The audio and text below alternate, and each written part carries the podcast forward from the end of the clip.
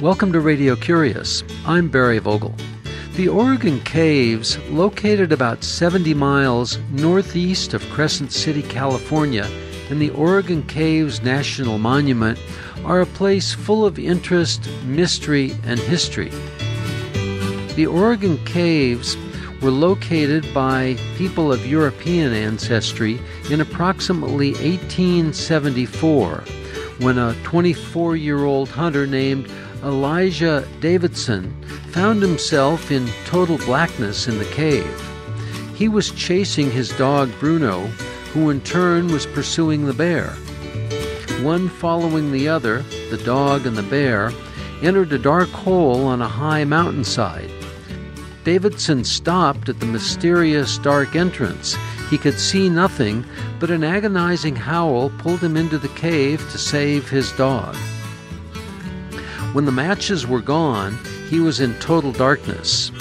He was able to wade down a gurgling ice cold stream and find his way back into daylight. He also found his dog. In 1907, the poet Joaquin Miller visited the caves and wrote The Marble Halls of Oregon. The ensuing publicity eventually resulted in President William Howard Taft proclaiming a tract of 480 acres as the Oregon Caves National Monument in 1909. In 1922, an automobile road reached the park, and 12 years later, a six story hotel, the Chateau, was constructed.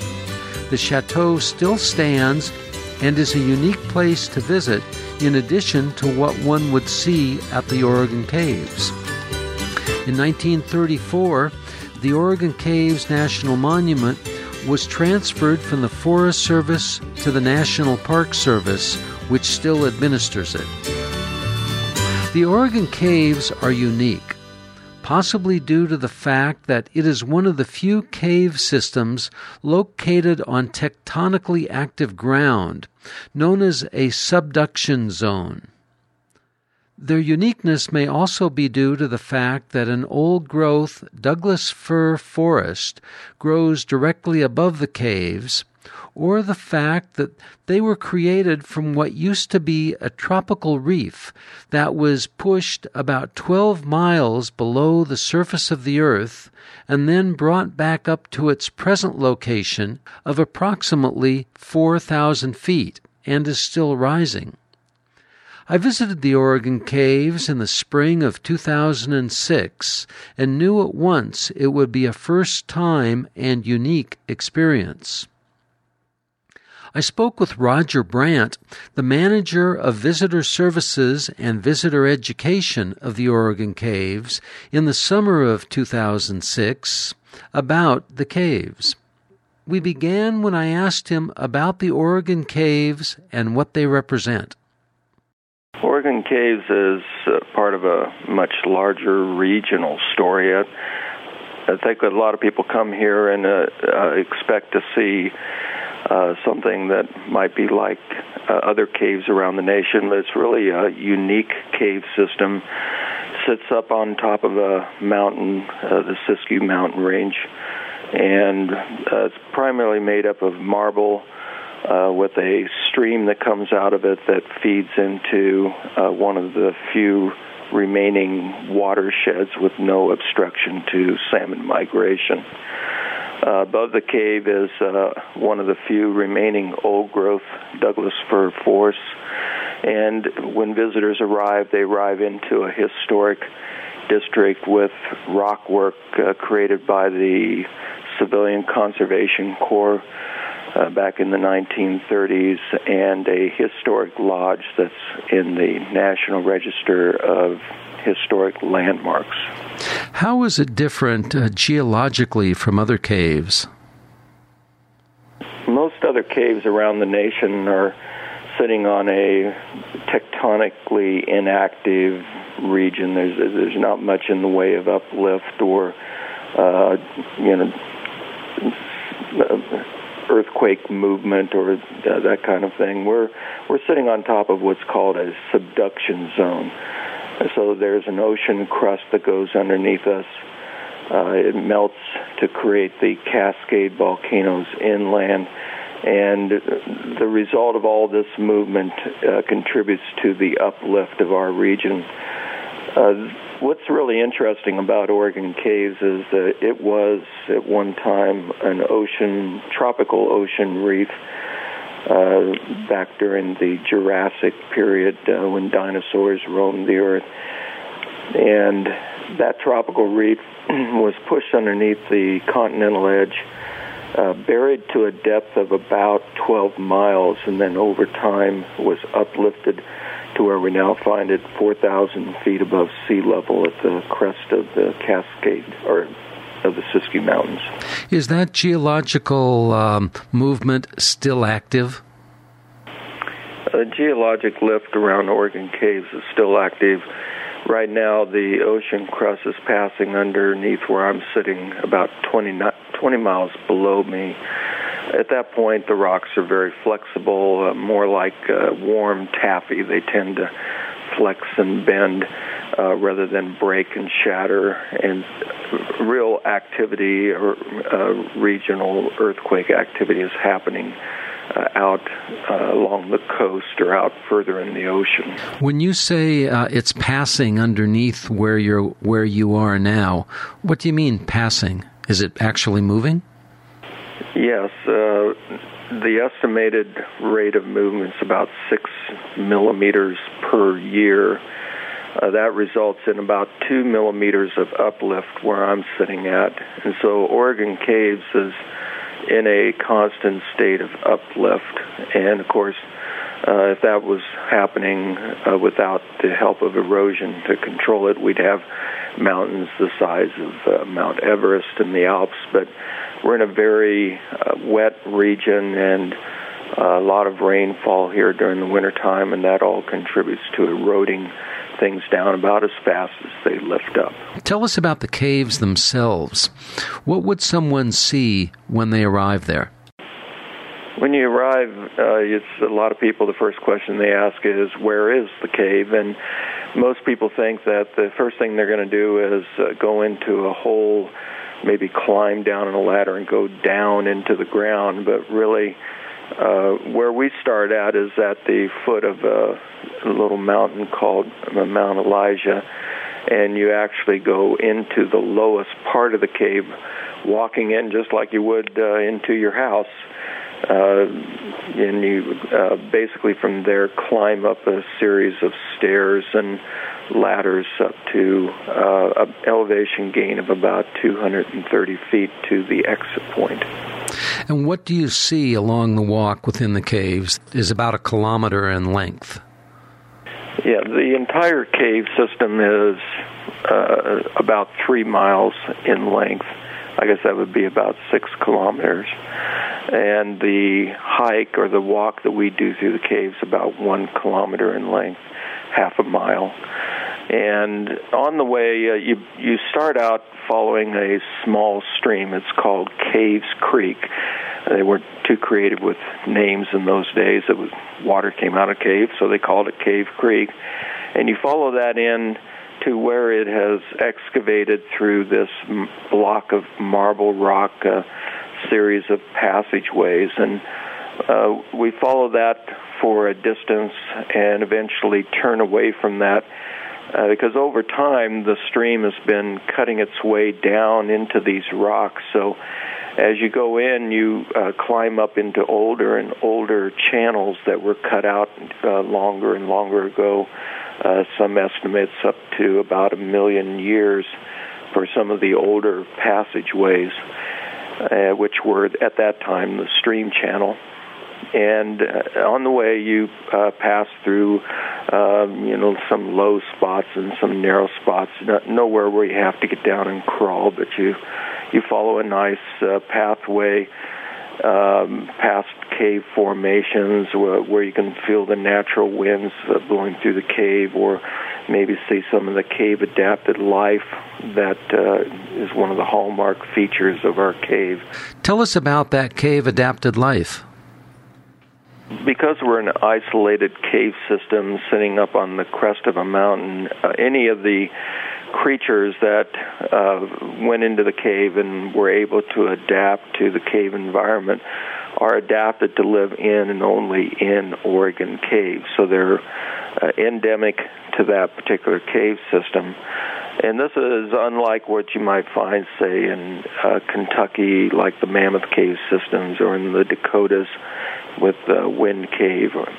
And those cave systems are basically networked through small passageways we humans couldn't crawl through, but a small insect or um, other cave adapted creature could go through those passageways, and they can interact with other cave systems around the region. Here, there's no interaction with other cave systems because there's no known connection to any other cave system. It's an isolated system, sits out there by itself, and the creatures that live in that system are adapted to living in and only in that system. And there's really no interaction anywhere else. They're they pretty much sit up there by themselves. What kind of creatures are they? Well, they're not very spectacular, that's for sure. They're uh, uh, mostly insects adapted to the cave system. Uh, there's not much food in the cave, so uh, they're not very spectacular. They're small, uh, inconspicuous. You have to look for them pretty hard to find them. Probably the most interesting insect that we have in there is one called a grylloblattid and that's a kind of a, a name that's put together using two scientific terms one grillo meaning cricket and blatted meaning cockroach. So it's a it's a family all of its own but they kind of uh, resemble crickets or cockroaches. And they're a predatory insect uh, that uh, requires a very cool environment. Uh, they can be found in other parts of the world up in glaciers and uh, high mountain ranges, and other caves like the Ape Caves up in um, uh, Mount St. Helens. Uh, but this uh, is actually a relic of the Ice Age. Uh, they thrived here when there were glaciers and cooler temperatures, and uh, they were able to seek rough, refuge in the cave and adapt to the cave environment. And they basically um, you know live in that cave system, hunting for cave adapted insects or even most likely insects that get sucked into the cave by the natural winds, and, and that becomes uh, dinner for these guys. Within the caves, it's totally dark. I remember being there, and uh, the guide shut off all the lights, and uh, it's absolutely black. How does that affect the flora and fauna within the caves? They've obviously adapted to it. Right. Under normal uh, conditions, you wouldn't have flora per se. You'd have fungi. I guess if uh, somebody looks at a mushroom as flora, you um, you know you do have fungi that naturally grow in the cave uh, from the debris that might uh, blow in. Um, you know, dust and pollen and spores in the wind, or come in uh, with the water that comes down and carries stuff from you know the forest floor into the cave.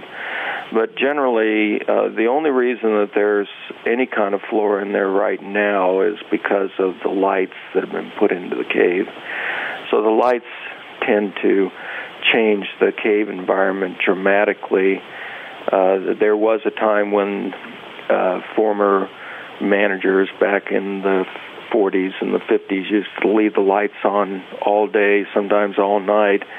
And they had uh, trees, small trees that would sprout inside of the cave, and strawberry plants growing in there, and a few other uh, things that would grow in there because you know it's just like a little terrarium. Had plenty of water and uh, soils and a little bit of light, and it had all the ingredients that it needed to, uh, you know, for flora to grow in there. But uh, we have a policy of uh, turning out the lights behind us. We actually the cave system is set up with a set of lights that uh, you go through one section of the cave with the lights on, and then you turn that off behind you, and then turn the next set on in front of you. Kind of like going from one room of the house to the other. And when you leave the room, you turn the lights out behind you, and that keeps the cave in its natural darkness as much as we can. You also have airlock doors um, at various points within the cave. Can you explain why and what you uh, hope to achieve with those? I think one of the things to realize about Oregon caves is the natural winds that blow through it is a unique feature. Uh, not many caves have the attributes that allow for these natural winds to go through them. And for that reason, the wind is very important to the ecology of cave adapted life, as well as bats that hibernate in that cave. It's actually critical uh, that we retain that wind direction so it goes in the direction that is predictable for these animals so they can find their food in the predictable places or they can find uh, roosting and refuges in places that are not going to threaten them by, say, freezing if the uh, direction of the or the temperatures change outside dramatically and cause, uh, you know, cooling inside of the cave. And years ago, um, back in the 30s to be more exact, uh, there were two tunnels that were drilled into the cave to make it easier for people to walk from one part of the cave to another. It was the purpose of that was, you know, to make it a better tour cave. And when they did that, that opened up an avenue that dramatically changed the natural directions that the wind blew through the cave.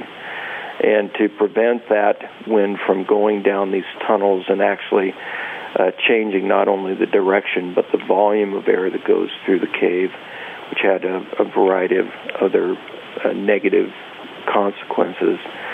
Uh, they put in a airlock door in the two tunnels, and that basically just prevents the wind from blowing in there unless somebody you know opens the door briefly for to let a tour group through.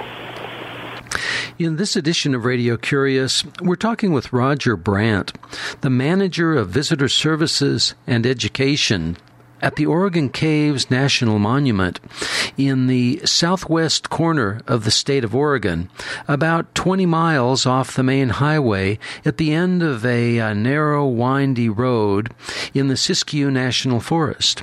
You're listening to Radio Curious. I'm Barry Vogel. Roger, the location of the caves in relationship to the larger geographic area in the Siskiyou Forest, the Redwood National Park, and Crater Lake is very diverse. Can you tell us about the diversity and how it occurred? Well, our posi- uh, you actually brought up a really good point that uh, we are in a position between two internationally significant uh, national park areas, Redwood National Park and Crater Lake. We're in a um, mountain range, which some people on a map might say, well, that's the coastal range. But geologically, it's really a very unique um, ecologic and geologic region called the Siskiyou Mountains. Uh, on our side of the border, the Calif- or the Oregon side, it's the Siskiyou Mountains. On the California side, it's called the Klamath Mountains, and they extend from about where I'm sitting now down to um, Redding, California. And within that region is uh, the rubble of a tremendous and long history of, of collision between the ocean crust and the continent. And kind of like a bulldozer bulldozing up things in front of it, the, the continental edges bulldozed up pieces and fragments of the ocean crust at all levels, everything from the sediment on the top all the way down into pieces and fragments of the upper mantle. And all of these rocks have different attributes.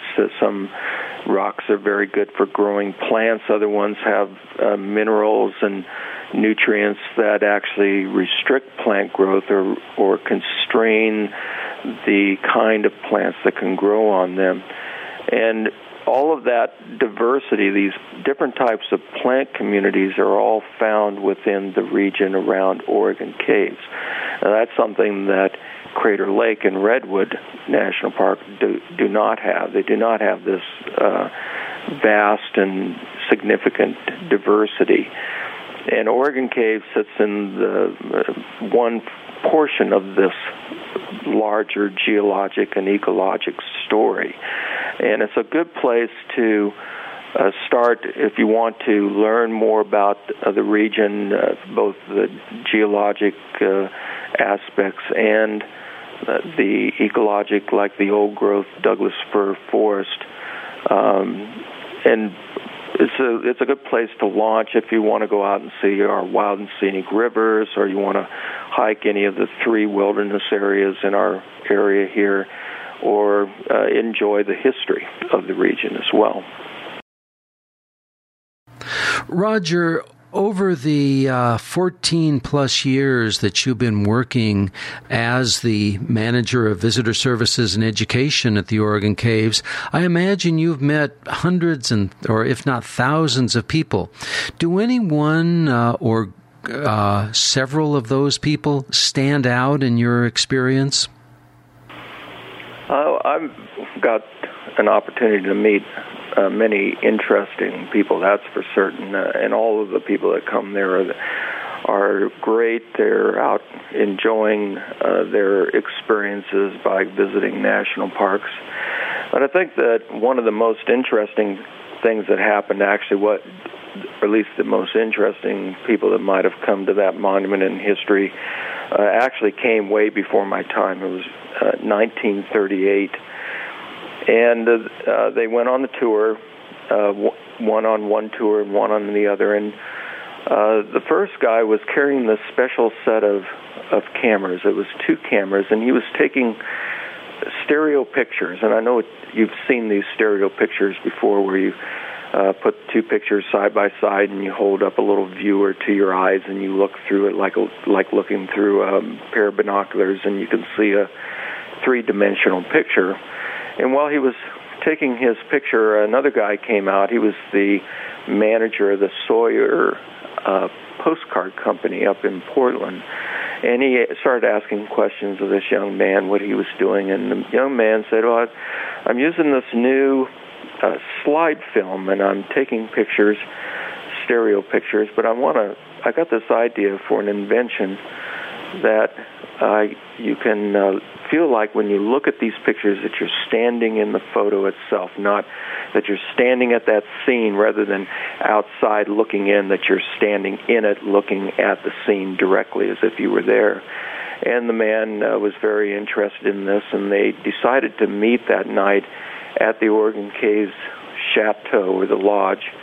And the young man explained his invention and what he was explaining to the man turned out to be uh, what we know today as the ViewMaster. And I know everybody's probably held one of these in their hands. It's uh, uh, it was popular in my day. I still have a collection of ViewMasters from when I was a kid, and they drew up the plans for the ViewMaster and the preliminary agreement for production in the Oregon Caves Lodge. And in the history books, the Oregon Caves is known as the home of the Viewmaster. Well, Roger Brandt, thank you very much for being with us on Radio Curious. And before we close, can you tell us about an interesting book that you've read lately? Well, interesting book that I read lately was actually written by one of our local residents, Ruth Pfefferly, and she uh, has since passed away, but she was quite a uh, avid historian, and uh, as a homemaker, she dedicated her life to her family. And the spare time she had, she dedicated to uh, typing out as much history as she could about the region, and produced this uh, book in a very uh, home style manner uh, called Golden Days and Golden Ways. And her husband's name was Phayo, P H A Y O, which was uh, German. Yeah. They, uh, yeah, they homesteaded, or their family homesteaded here, and so they had deep, deep roots. But uh, they were the probably, I mean, they were way, way ahead of their time. They knew a lot of the uh, Chinese Americans who had been in this region. Um, you know, one of them, uh, his name was China Bo, and he he was one of the first packers here in the 1850s, and uh, and he packed all over this region up till he finally retired. But they knew him, and and uh, when he died, he was he entrusted them with his body, and they buried it in a place they, because they didn't want to go back to China, and they were that time they were uh, you know there were tongs mm-hmm. that were taking bodies of people's remains and shipping them back to China, and so he wanted his body hidden, and so. Uh, Theo and Ruth were the only ones. I guess there was a couple other people, and they to this day they won't tell any or you know there's no record of where he was buried. They they put him in a place, a special place, and but uh, nobody really knows for sure. So they had a really interesting connection with you know diversity long before it was in vogue to, you know, uh, mm. foster that kind of, uh, you know, care for culture. Yeah, yeah. yeah. And, and it's an interesting story. And they were quite a bit ahead of their time. They were talking about uh, diversity. They were one of the few people that uh, documented much of the Chinese American history during the mining years in the 1850s and a lot of uh, homespun, down to earth stories that give you a really interesting peek into the local culture, as well as tell you quite a bit about Oregon caves and the people who played a role in making what it is that you see today when you visit. Well, Roger Brandt, thank you very much for being with us on Radio Curious. Barry, it was a pleasure. We'll talk to you again sometime. Roger Brandt is the manager of visitor services and education at the Oregon Caves, located about 70 miles northeast of Crescent City, California, in southwestern Oregon, at the Oregon Caves National Monument, a place full of interest, mystery, and history. The book that Roger Brandt recommends is Golden Days and Pioneer Ways by Ruth Pfefferly. This interview from the archives of Radio Curious was recorded in June 2006.